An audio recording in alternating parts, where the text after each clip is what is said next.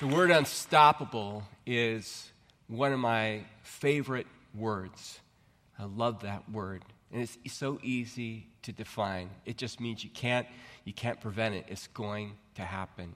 And when I think about unstoppable, I think about the fact that our God is unstoppable.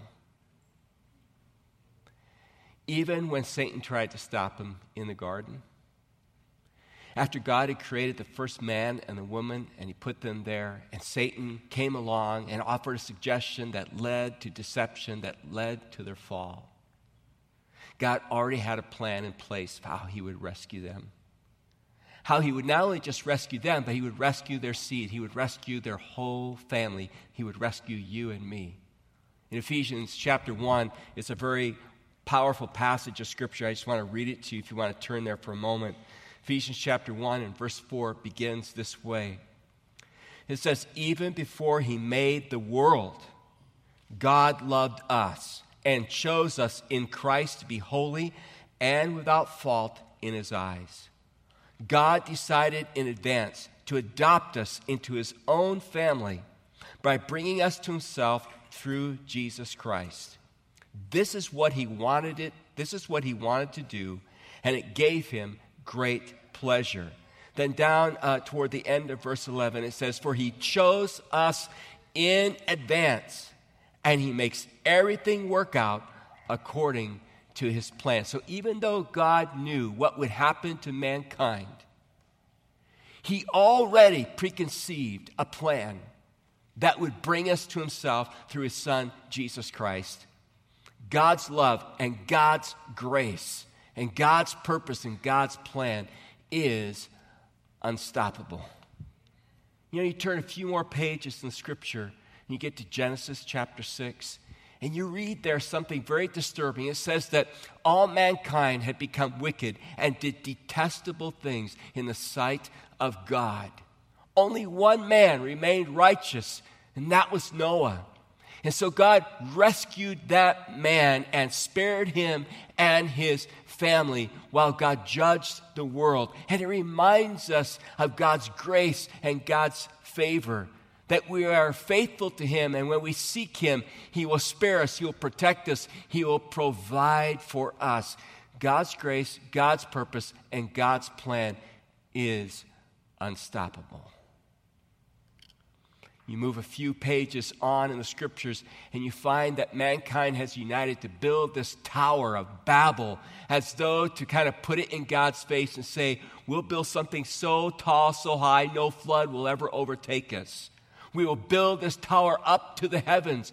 And it says that God, just like that, came down and confused their language and so none of them could understand each other, and they separated by the languages that they could understand. And God scattered them throughout the earth, and God reached down and He chose a pagan by the name of Abraham and said to Abraham, If you follow me, I will make your family like the stars of the sky, like the sands of the sea. You will carry my word, and more importantly, you will deliver my son who redeemed this earth. God's plan and God's purpose and God's grace is unstoppable. There are many nations that tried to destroy God's people, Israel. And in those moments when it looked like they were going to be totally wiped out, God would raise up men like Moses or Joshua, or God would raise up women like Deborah or like Esther, and he would spare and save that nation. When it seemed like they're on the edge of extinction, God would intervene. God's grace, God's purpose, God's plan is unstoppable. And sometimes Israel, God's people, would rebel against him and they would go after idols and they would chase after the other nations and intermarry with them and bring all kinds of calamity upon themselves and totally turn their back on God. But you know, even in those times, God always had a sacred remnant that stayed faithful to him, that trusted in him, and God watched over them and blessed them and kept them because God's faith and God's grace and God's purpose are unstoppable. What God wants to do, God does. And then one day, God sent his son, Jesus Christ, to this earth, to this world.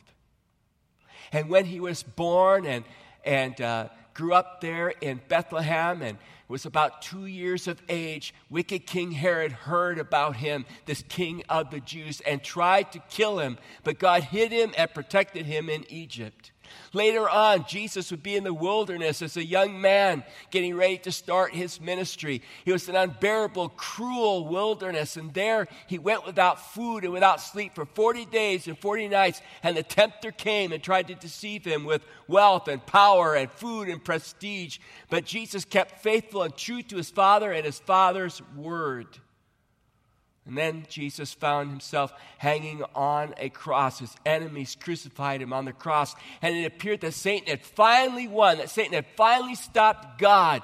But three days later, God rolled the stone away from that tomb and called out his son and raised him to life again. Though Satan thought he had won, what Satan discovered was like in the garden God's plan, God's purpose, God's grace is unstoppable. Jesus spoke to his apostles. And he said to them before he went back to be with the Father to take this good news of God's love and God's grace that we read about there in Ephesians, that we're hearing about now, and spread it around the world and begin this new community called the church. And men like Peter and Paul went out and they spread the gospel. And as they spread the gospel, they encountered persecution and many of them died as a result of sharing that faith. But God's new community, the church, didn't become extinct at that point. It didn't die out, it actually began to thrive. Why? Because God's purpose and God's plan and God's will is unstoppable. Today, the church is now active all around the world. And though there have been times when, like Israel, others have tried to destroy us, and at times when we have turned our back on God and been rebellious, God has kept a faithful remnant throughout the ages to this very day. And there are places all around the world right now where believers are being persecuted where believers are being threatened, where believers are losing their lives the cause of the gospel. Even here in our own country, our own government, and our own cultural uh, uh, society is, is becoming more and more oppressive toward Christians and the Christian faith. Yet, despite all that, the church is thriving in some places that you wouldn't imagine, like Iran and China and others, and Vietnam, where it's been so suppressed. It is thriving. It might be underground, but it's thriving. Why? Because God's grace, God's purpose, and God's will is unstoppable. And you and I are moving through time, and we're going to face a day when it's going to appear like God is going to lose again, like the day Jesus hung on the cross. We're moving toward a day when Israel will be contained, if I understand prophecy correctly, and it appears that no one's going to come to their aid, and God is going to intervene and spare them. Why? Because God's purpose and God's ways are unstoppable. And God is going to rescue his church. Why? Because God's purpose and God's ways and God's grace is unstoppable. Aren't you glad you're on God's side? Romans 8 31 puts it this way. Read this with me, if you will, please. What shall we say about such wonderful things as these? If God is for us, who can ever be against us? I hope you said that at 95th. I hope you said it here. I heard you, but I think we could say it even better. Let's try it again, all together. Ready? What shall we say about such wonderful things as these? If God is for us, who can ever be against us? The answer to that question is nobody. Nobody can ever be against us because God is for us. And you know what? As the Compass Church, we are part of God's movement in the world. We are part of that new community that his son founded. We are part of the bride of Christ. We are part of God's community. And he loves us. And God intends for his church the Compass Church, any church, as part of his whole universal church. He intends for us to be unstoppable. It's his plan, it's his purpose. And so in 1957, 17 people got together and formed what we now know of as the Compass Church. And they met in a bank and then a small club and then finally in this building. And it was their first church on Main Street. And I tell you what, those people, those people sacrificed. Those people suffered in some personal ways. Those people sweat. They toiled in order for this church to begin. They had such great faith that they eventually sold that. They went to a high school. They bought this property in 1985 and began to expand and build and move to this property. And we've gone from 17 people to over 3,000 people all to the glory of God and His grace because God's purpose, God's plan, God's will is unstoppable. Amen. And there have been tens of thousands of lives that have been touched through God's grace and God's work to the Compass Church here, near, and far. And you know what? Until Jesus comes, he demands, he expects that his church is going to stay faithful, that his church is going to have momentum. How many of you like roller coasters? Let me see your hands. 95th campus, raise them up, all right? How many of you were on a roller coaster this summer? Any? I'm just curious, all right? Many of you were, many of you weren't. How many of you get sick on roller coasters? All right, that's fair enough. I love roller coasters haven't been on one for a while, but my favorite roller coasters, the ones that I enjoy the most, are the wooden roller coasters. I don't do the loopy ones, the upside down ones, the ones that spin you, you know, you know, like this. I don't do that, okay? But I love the wooden roller coasters. And my favorite wooden roller coaster is going to age me a little bit, all right? Uh, is the Beast at Kings Island near Cincinnati, Ohio. Anybody ever been to that? Love that coaster. I went to it right after it first opened up. It is, it is just amazing. The drops, the curves, that dark tunnel that you go through. I get really excited about that. I could ride that every day. It's so much fun. Okay, well, I think it's a lot of fun, all right? It's, it's you know, you, you, you hang on, you white knuckle, they tell you to buckle up, you get that seatbelt on, and you get up there, click, click, click, click, click, and it feels like nothing's gonna happen. You get to the top of the hill, they let go of the brakes, especially if you're in the front car, and all of a sudden you become an unstoppable force. And it's just fun, it's just amazing. But you know what? It's always disappointing when you've been in line for like an hour and 45 minutes and something goes wrong and those cars get stuck going up the hill or on a curve. You've been waiting to get on that thing, and they stop the ride, and there are people scrambling around and walking up the roller coaster tracks to try to figure out what's taking place in order for that thing to get going again. Nobody likes to wait an hour 45 minutes and then get stuck and not get to be on the ride. Nobody likes to actually be on those cars and be the one who you're just getting ready to go down the hill, and guess what? It stops, and you're waiting right? It's no fun to put your arms up in the air when the coaster stopped, is it? I mean, you put your arms up in the air because you expect a thrill ride to go down the other side. You know what? There are a lot of churches that are like, that are like stuck cars on a, on a roller coaster. They aren't going anywhere. They've unplugged. They've decided no longer to be unstoppable. And they just kind of sit there. And when they just sit there, it messes everybody else who's in line who wants to get in on the experience. And there are a lot of churches today that are like those cars stuck on the roller coaster. They're just, they're not going anywhere. And there are all these people in line, so to speak, who want a part of the God experience, and they can't because, because the cars are stuck. The church is stuck. The church is unplugged from God. And it's a scary thing to me when a church unplugs from God. Because you can do that. You can go on strike. You can say, I'm, I, you can get internally focused. You can say, I'm tired, I'm exhausted, I like it the way it is, I'm going to rest. And that's such a dangerous thing because God, God is a God of momentum. God is, is, is relentless in his pursuit of people who don't know him yet. And God doesn't slow down for anybody. And years ago, Henry Blackaby wrote a, a, study called Experiencing God. How many of you have ever done that? If you haven't, I encourage you. You can get it. You can go online, Amazon.com, and order it. Do the booklet. It's, it's so worth doing.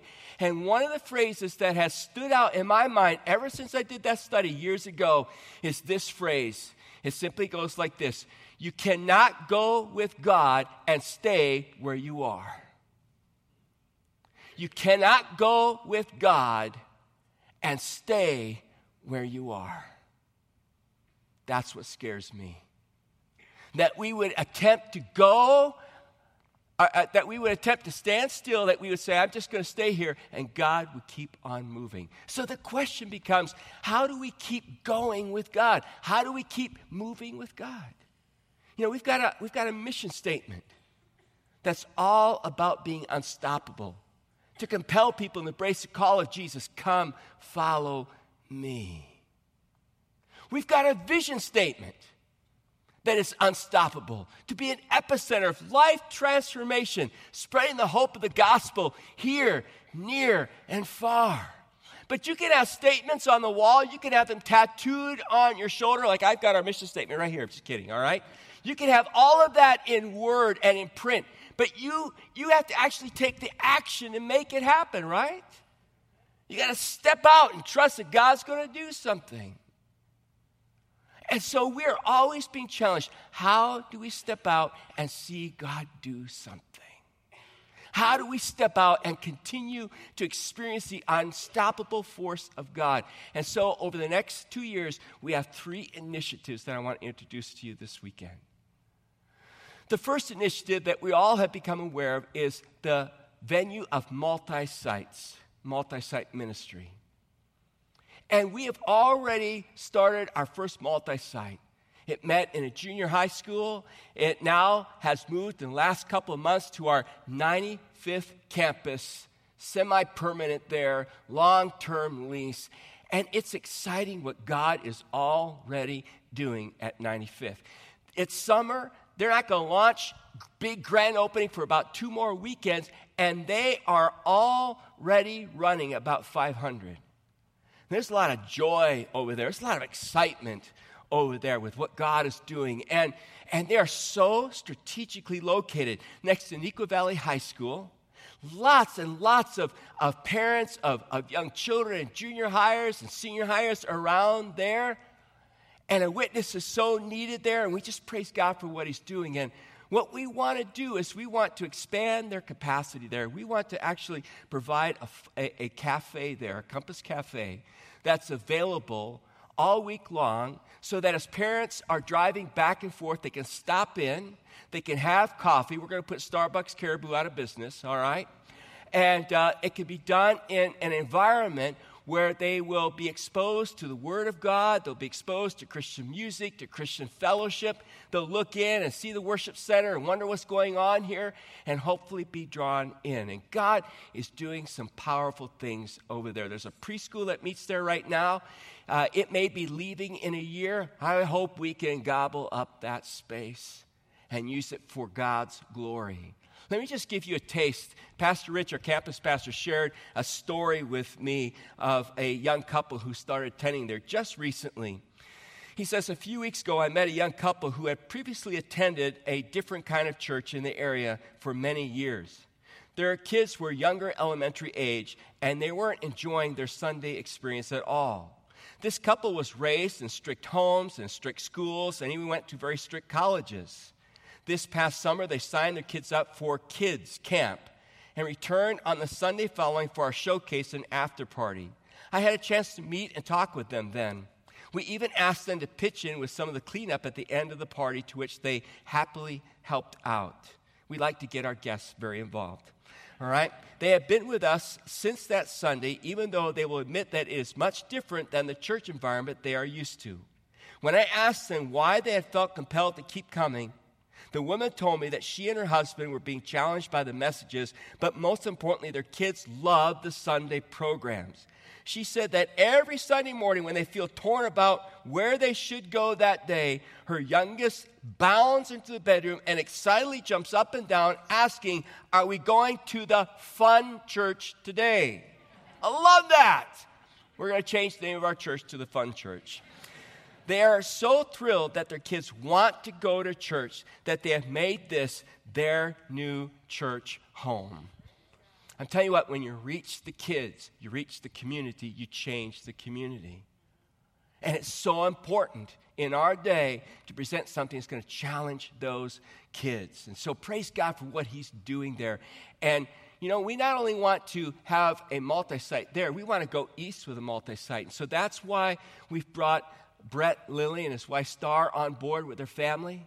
And Brett has already begun recruiting people that will go with him to the east. We're already looking for property, but this time we don't want to meet in a school. We'd like to start out, as we've learned from 95th, and thank you, 95th, for teaching us these lessons and sacrificing. We want to start out in a similar kind of facility where they can already be resident there.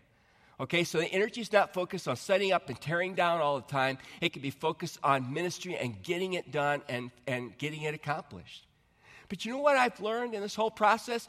When you start thinking about the third site, you also have to start thinking about the fourth site. And so we want to raise enough money in the next two years to finish what 95th needs, to help the third campus east of here launch, and to have seed money ready for that fourth campus pastor and for that ministry to take place. And we figure it's going to cost us about a million dollars to make all of that happen. That is just pocket change in God's hands, right? Yeah, right? It is in God's hands. See, God is never in an economic slump, is He? Right? He's never in an economic slump. Second initiative that we want to be all about, and that is here at our Hobson campus. You know, we've kind of neglected some things here uh, recently in order to do our multi siting and some of the other initiatives that we've had. And there's so many kids that need to be reached around this community. And so now we're excited about the fact that God has uh, brought Carrie to us to help us now move toward the future. We believe that it's time for us to take our entire children's ring and bring it up to grade, bring it up to scale to where it can be a tool that God really uses in a profound way. We want this to be a destination for the families who live around us. We want to have a cafe here as well, a Compass Cafe that operates, you know, six days a week. We want people to be able to come in, drop their kids off, have their kids in programs, stay, play, talk, be exposed to a godly environment, wonder about this place called the Compass Church, show up on a weekend and discover Christ as a result of it. But there's a lot of work that's going to have to be done to do what we want to over there and to get the buildings to match and the infrastructure and all kinds of things that are behind walls and then to bring it all up to speed and introduce the, the slides for the kids and the, the stage and the program that's going to take place over there. It's going to make me wish I was a kid again all right? And it's going to cost us probably between four and five million dollars to do that. But God, you know, in God's hands, that is just pocket change, right? Okay, you're getting the, you're getting the hang of it. I hope the 95th, I'd like to hear you guys as well, all right? But you know what? What price do you put on a child? I want you to watch this video. You say, Oh, you're manipulating me now? Absolutely. Absolutely. I'm not ashamed to tell you because here's what God's doing. This comes from the Awana program here at the Compass Church on the Hobson campus that meets on Wednesdays. They're about ready to start up again. And so here's a, a, shameless plug. If you aren't involved, that would be a great place to get involved. But listen to this kid. This is what God's doing through the Compass Church. Matthew, Mark, Luke, John, Acts, Romans, Corinthians, Galatians, Ephesians, Philippians, Galatians, First and Second Thessalonians, First and Second Timothy, Titus, Philemon, Hebrews, James, Under, First and Second Peter, First and Second John. All right. right. I mean, there's this little girl who's reciting the entire New Testament. How many of you could do that right now? Come right up on stage and recite the entire New Testament. All right? You know what? The Bible tells us get the word of God into people's hearts. If you get it into the hearts of kids, it stays there. It makes a difference.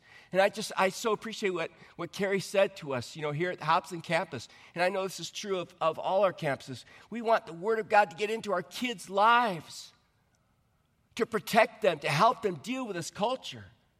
You don't want to miss the next sermon series. It starts next weekend when we talk about unprotected sex. It's a play on words there. We want to tell you how to really protect your kids against the cultural assault on them, sexually speaking, and on our marriages and on our families. You don't want to miss that series. And it all starts with getting the truth between our ears. See, if I've got the truth between my ears, if I know what the truth is, then I can see what is a lie and I can stay away from it or I can refute it. But when I let the culture get between my ears and I start to believe what the culture says, that's when I get in serious trouble. And so we want to start with our kids when they're so very young. We have a third initiative. And our third initiative is our global initiative. You know, God's doing amazing things around the world and in Southeast Asia, especially where it's been closed for so long. There are people who are writing and saying, theologians who are writing and saying that God is leaving the West and He's moving to the East. Remember, you cannot stay where you are and go with God. And a lot of us are shutting down or becoming much like Europe, turning our back against God. And God's moving to the east, and people are, are craving the gospel over there. And there's so few churches. We want to plant 50 churches in the next five years amongst Buddhists, amongst Hindus, amongst uh, those you know, who follow Muhammad and, and Islam and other kinds of religions.